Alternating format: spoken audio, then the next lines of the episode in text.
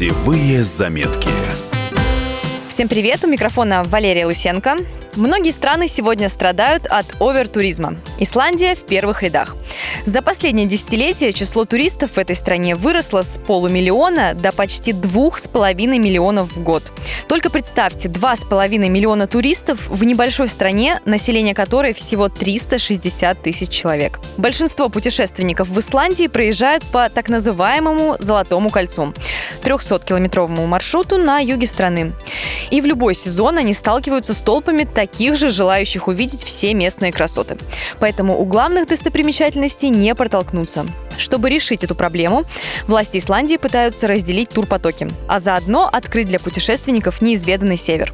Для этого перезапустили старую сеть дорог, которая соединила деревни и гавани на арктическом побережье страны. Маршрут назвали «Арктический путь». Его открыли в июне прошлого года. Давайте проедем по некоторым пунктам. Арктический путь – это 900 километров прибрежных дорог недалеко от Полярного круга.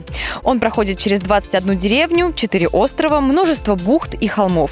Маршрут проповедует slow travel – путешествие, в котором главное не количество посещенных мест, а возможность осознанно осмотреть что-то одно. В такой поездке вы сможете прочувствовать, как живут потомки викингов и примерить на себя обычный день исландца.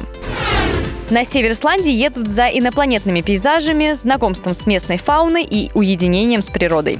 Главная изюминка этих краев – киты. Понаблюдать за ними можно с апреля по октябрь, купив экскурсию в Хусавике или Акюрере.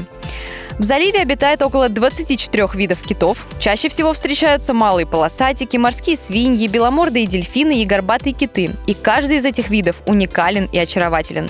Если повезет, то увидите самое большое животное в мире – синего кита.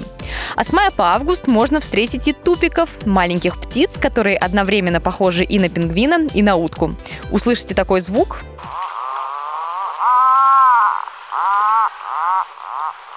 Смотрите по сторонам и ищите местных пернатых.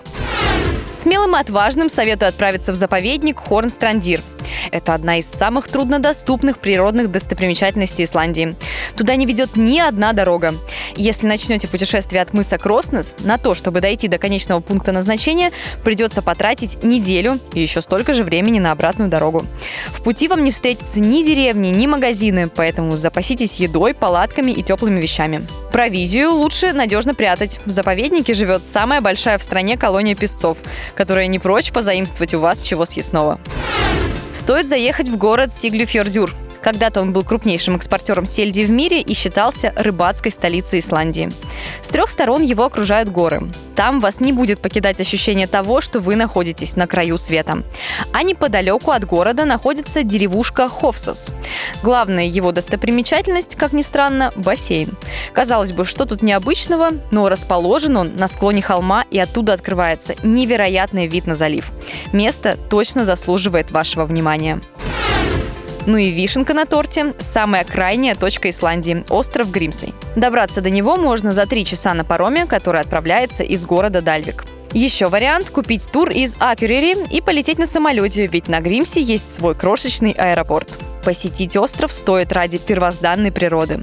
Там она почти не тронута человеком, ведь численность населения Гримсей меньше ста человек. Забавный факт. Местным нельзя держать собак и кошек, чтобы не распугивали птиц. Тех самых тупиков, например.